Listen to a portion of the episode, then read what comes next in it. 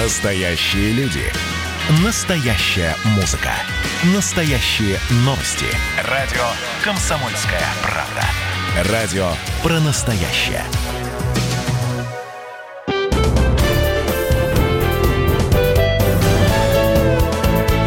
Гость в студии. Эксклюзив. Здравствуйте. В студии журналист Алиса Титко. Сегодня гость нашей программы губернатор Сахалинской области Валерий Римаренко. Здравствуйте. Мы будем говорить о развитии региона и почему каждый россиянин должен побывать в этих удивительных местах. Валерий Игоревич, один из насущных вопросов сейчас э, тема коронавируса и как страна продолжает с этим бороться. И, собственно, ситуация с пандемией как-то отобразилась в вашем регионе? Э, какие были меры предприняты, чтобы поддержать бизнес? Мы живем в коронавирусе, и э, возможно, что это будет надолго. И в этой ситуации мы просто-напросто учимся жить. И мы это поняли с самого начала. Это вот принципиальная вещь. И поэтому сразу скажем, что забота о людях – это главное, что существует в этой проблеме. Во-первых, э, мы организовали такие тесты, которые позволяли определять, человек болен или нет. Все, кто приезжал к нам, тут же делали эти тесты. Экспресс-тест 15 минут, потом делали тесты, которые в течение нескольких дней получали там результат. И мы за это время пандемии сделали уже, э, половина населения уже прошло эти тесты. То есть это просто рекордное количество. Мы развернули лаборатории несколько. И Сахалинская область, как правительство, и бизнесмены вложили деньги в то, чтобы этих тестов было достаточное количество. И мы тем самым обеспечили, что все у нас работало. Вся экономика работала. И в первую очередь работало все, что связано с добычей газа, нефти, угля, рыбы. Работали строители. Работал транспорт, весь транспорт. Не работали только некоторые э, отрасли. Это там все, что связано с парикмахерскими, фитнес-клубами и большой торговлей. Вот они не работали два месяца. Все остальное работало. И потом в мае месяце мы все это вот освободили. И я сразу хочу сказать, что мы следили за здоровьем, и поэтому у нас никто не умер. А мы считали, что лучше узнать о, болезни человека на, на, на первом этапе. Ну, фактически, человек возвращается из отпуска. Некоторые, помните, увозили самолеты. Там из Таиланда вывозили самолет. Одели всех противочумные костюмы. Значит, всех проверили. Там несколько человек сразу выяснилось, что больные. Сразу отправили их в больницу. Остальных в обсервацию. Да? И вот эта вот э, технология позволила проявить заботу о здоровье людей. И у нас э, сегодня либо э, болеют бессимптомно, либо а, болеют в легкой форме. И есть некоторые люди пожилые, может быть, которые в средней, скажем так, тяжести. Ни одного человека мы не потеряли, это принципиальная позиция. А теперь, что касается бизнеса. Вы задали вопрос по поводу бизнеса. Как вы поняли, что в основном бизнес работал, но вот те, кто не работал... Вот им оказывалась те, какая-то Да, поддержка. реально, да, теряли рабочие места, и мы предоставляли рабочие места. А те, кто потерял рабочие места, половину мы предоставили рабочие места. Понятно, что э, люди регистрировались как безработные а, не только потому, что они теряли рабочие места, но и потому, что появилось пособие, и те, кто, ну, скажем так, официально не работал, они тоже начали регистрироваться. Поэтому у нас был всплеск. Не огорчились этому всплеску. Мы считаем, что нужно вводить экономику из темного такого серого состояния, и поэтому, если люди не работают, то лучше, если они будут э, зафиксированы как безработные. У нас порядка 12 э, тысяч э, рабочих мест есть сегодня, и мы можем предложить им эту работу. Сейчас мы проводим целую операцию – для того, чтобы тех людей, которые работают в бизнесе неофициально, в неофициальном бизнесе, чтобы пришли в официальный бизнес. И вот эти рабочие места мы предлагаем. Мы хотим до конца года принципиально изменить ситуацию, чтобы все люди были в белом бизнесе. Мы ввели систему а, цифровых пропусков, и просто так въехать нельзя, нужно только въехать, если ты официально работаешь. Есть у тебя договор, компания здесь развернутая работает и так далее. Поэтому у нас вот здесь, э, я бы сказал так, пандемия, наоборот, это вызов, который позволил нам сосредоточиться и сделать шаг вперед. И мы живем в конкурентной среде, поэтому мы считаем, что несмотря на то, что были определенные потери, сложности, которые, о которых мы, наверное, сегодня поговорим еще дальше – тем не менее, мы э, в хорошей форме. А, собственно, поддержка была ли э, матерям, может быть, одиночкам, может быть, людям старшего поколения? Не только вот говорить о бизнесе, как эти вопросы да. решались? Да, э, смотрите, у нас традиционно все связано с тем, чтобы поддерживать население. И вообще Сахалин взял курс на развитие человеческого капитала. Что такое развитие человеческого капитала? Это забота о здоровье, об образовании, о комфортной среде проживания – и прочее. Потому что мы сейчас так переходим из одного состояния развития экономики в другое.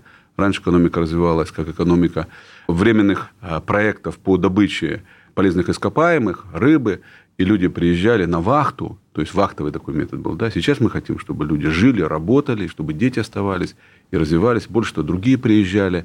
И вообще Россия наступает сейчас на Дальний Восток активно и наступает на рынки э, э, азиатского, океанского региона. И поэтому нам важно, чтобы, э, чтобы люди здесь были. Поэтому вот эта забота о людях, она как проявляется? По социальной обеспеченности мы номер один в Российской Федерации. У нас около 200 программ социальных для разных категорий населения. Для людей пожилых, для молодых, для молодых семей, для а, матерей, при рождении детей определенные бонусы появляются и так далее. То есть это все э, активно работает. И когда началась пандемия, конечно, появился телефон э, специальный, э, куда можно было позвонить, если какая-то проблема возникла. Просто старикам возили, кроме всех существующих нормальных проектов по заботе о пожилых людях, дополнительно появились, ну, скажем, магазины начали формировать продуктовые наборы – и эти наборы развозились, скажу откровенно, не потому, что им нечего кушать, а это знак внимания был сделан. Это принципиальное. э, принципиально важно. Понятно, что э, для людей, которые теряли работу, мы предлагали возможность получить заработную плату через получение льготного кредита для предприятий. Многие воспользовались для малого, этим. среднего бизнеса. Многие воспользовались этим. И больше того, я скажу откровенно, что э, задавался вопрос постоянно нами, и в прямом эфире в том числе, э, кто не получает зарплату, должен обратиться, мы будем ему помогать. Даже были случаи, когда просто вот ни одна программа не работает, чтобы помочь. Тогда у нас появился специальный фонд, который позволил э, человеку просто взаймы взять на, там, на полгода денежные средства, до 25 тысяч рублей. И это тоже э, помощь. И некоторые люди воспользовались этим. Еще один такой вопрос, что касается коронавируса. Это действительно такая ситуация, которая проверила систему здравоохранения во всех регионах. А, у вас планируется теперь, может быть, вы уже сделали какие-то выводы, планируется ли дальнейшая а, модернизация больниц? Может быть, нужны какие-то специалисты, их не хватает? Может быть, выявились эти проблемы вот в связи с пандемией? Мы э, за приблизительно за год до вот этого вот события, до пандемии, мы провели реформу здравоохранения – и эта э, реформа э, здравоохранения у нас пошла, прошла следующим образом. Во-первых, мы завезли врачей на вакантные места. Из Москвы? Из разных регионов. Угу. Мы э, закупили большое количество оборудования. У нас сегодня э, по количеству оборудования мы сегодня э, на, на одного проживающего э, мы сегодня оснащены лучше, чем европейские страны. Э, и мы развернули проект «Доступная поликлиника». Фактически речь идет о доступности первого звена, где там в села мы направили машины большие, знаете, такие вот оборудованные специальные высокотехнологичным оборудованием, чтобы они могли там... Первичную помощь оказать. Оказывать не только помощь, и диагностику. Это серьезные такие агрегаты, да. Понятно, что у нас там скорые помощи, понятно, что у нас появились вертолеты, э, у нас э, появилось специализированное оборудование э, в поликлиниках. Но главное, что мы навели порядок, чтобы человек пришел и реально попал к врачу. Это принципиальная вещь.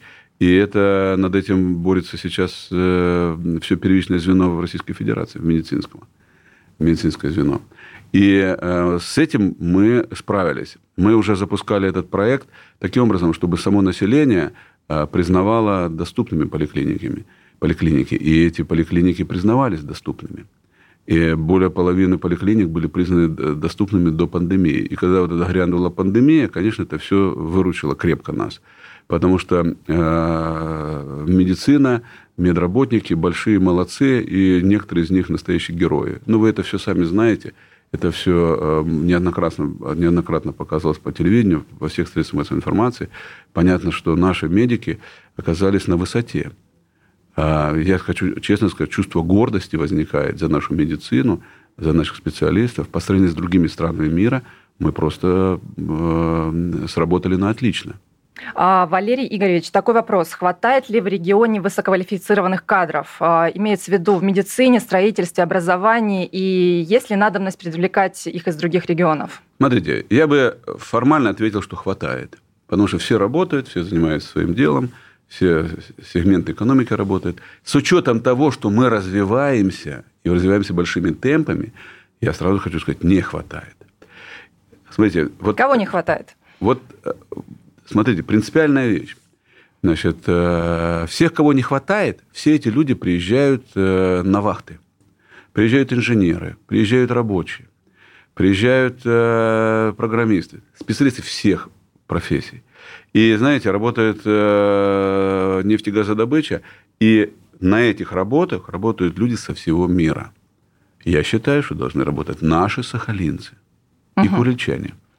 Потому что мы хотим, чтобы система а, образования была выстроена таким образом, чтобы эти люди получали нужные специальности нужного уровня мирового.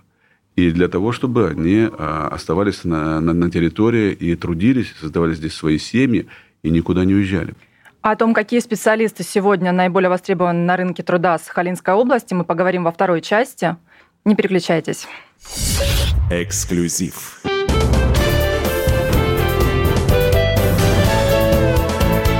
Гость в студии. Присоединяйтесь к нам в социальных сетях. Подпишитесь на наш канал на YouTube. Добавляйтесь в друзья ВКонтакте. Найдите нас в Инстаграм. Подписывайтесь, смотрите и слушайте. Радио «Комсомольская правда». Радио про настоящее.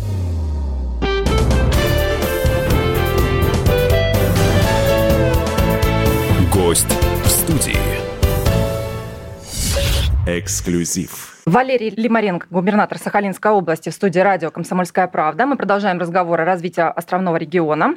А, Валерий Игоревич, такой вопрос. Молодежь, в принципе, всегда да, стремится из разных регионов ехать в Москву, в Санкт-Петербург, жить, работать. И здесь вот тогда проблема, как удержать их. И у вас же есть в регионе программа «Два диплома». Это, наверное, вот как да. раз способствует, чтобы оставить специалистов высококвалифицированных да, у себя. правильно. Вот эта вот программа новое, ни у кого такого нету, это было наше ноу-хау.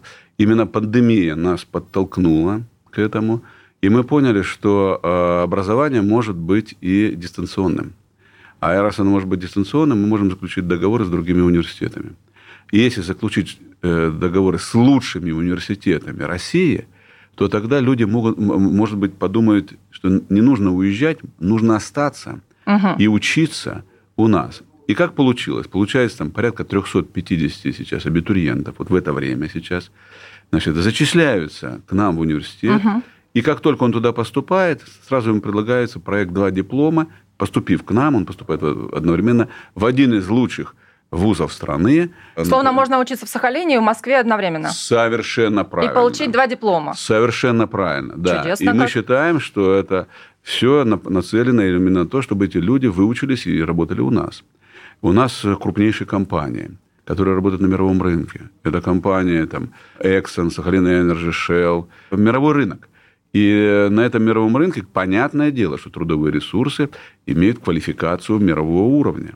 И мы должны, конечно же, подтянуть систему образования и высшего, и среднего до мирового уровня. И мы сейчас этим занимаемся. Больше того, в этом заинтересованы сами стейкхолдеры – то есть сами компании, которые, э, э, потому что, которые у нас ну, работают. Все хотят лучших к себе на Потому работу. что, да, потому что, согласитесь, когда приезжают э, американцы или приезжают англичане работать, понятно, что они стоят гораздо дороже. Понятно, что если не сделать локализацию всех видов сервиса для нефтегазового сектора, то это все намного дороже. И для того, чтобы быть конкурентоспособными, сокращать издержки, нужно локализовывать соответственно, все сервисы, то есть весь бизнес, э, который э, работает вокруг, как инфраструктура, вокруг добычи газа и нефти. И надо же готовить и специалистов, которые будут здесь же работать. Это принципиально важно. И, конечно же, хочу еще раз вернуться к этой теме.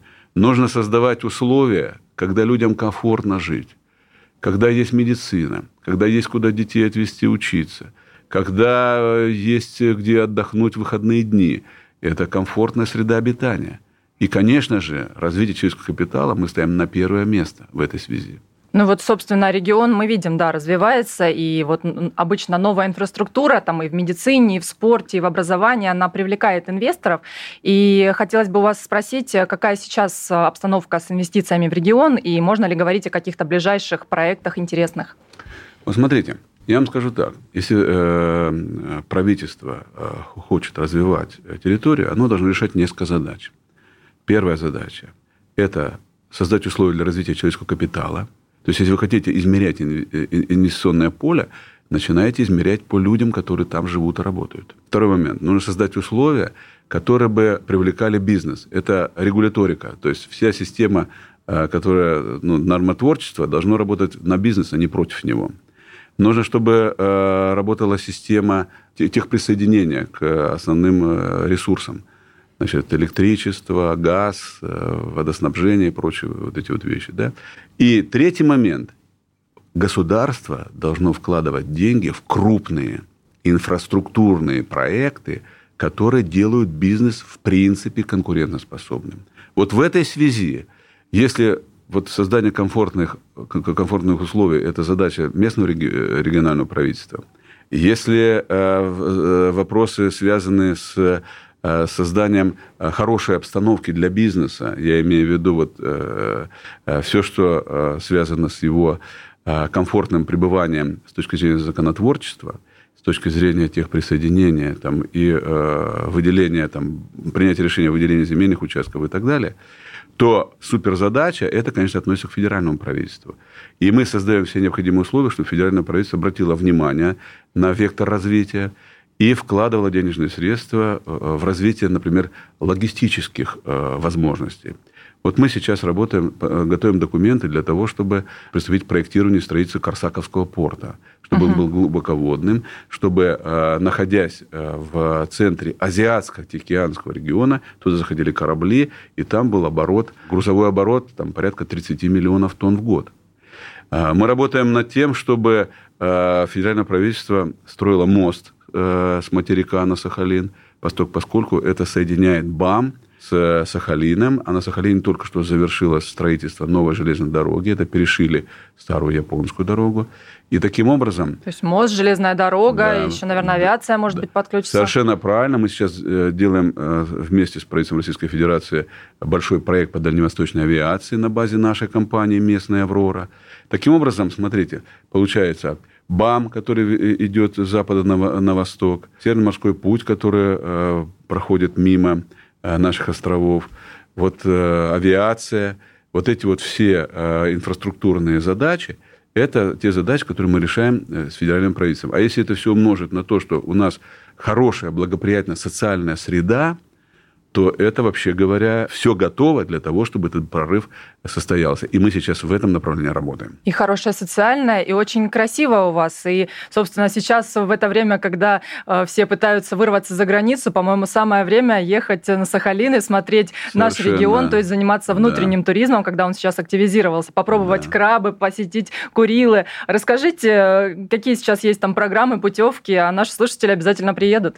Мы решили э, задачу транспортной доступности в прошлом году. А сейчас э, целые тургруппы едут э, на Сахалин. И мы для них сделали около 20 интересных маршрутов, которые э, позволяют фактически провести очень интересное время.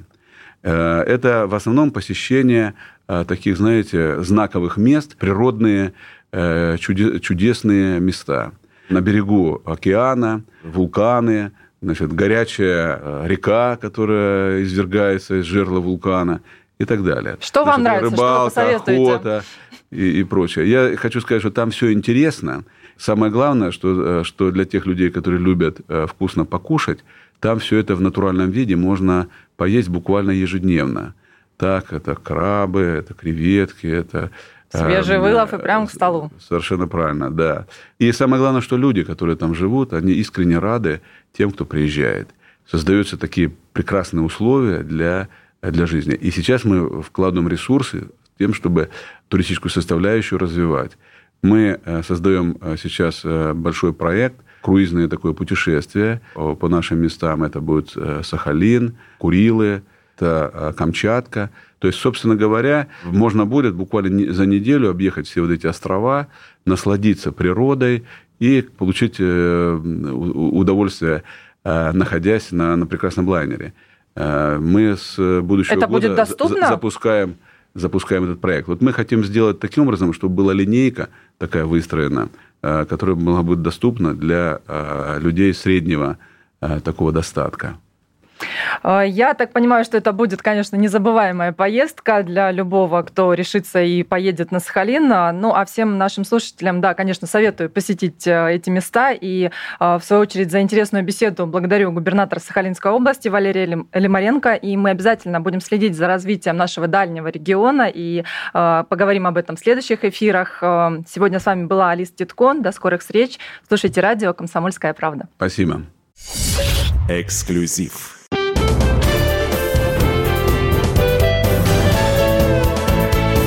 Гость в студии.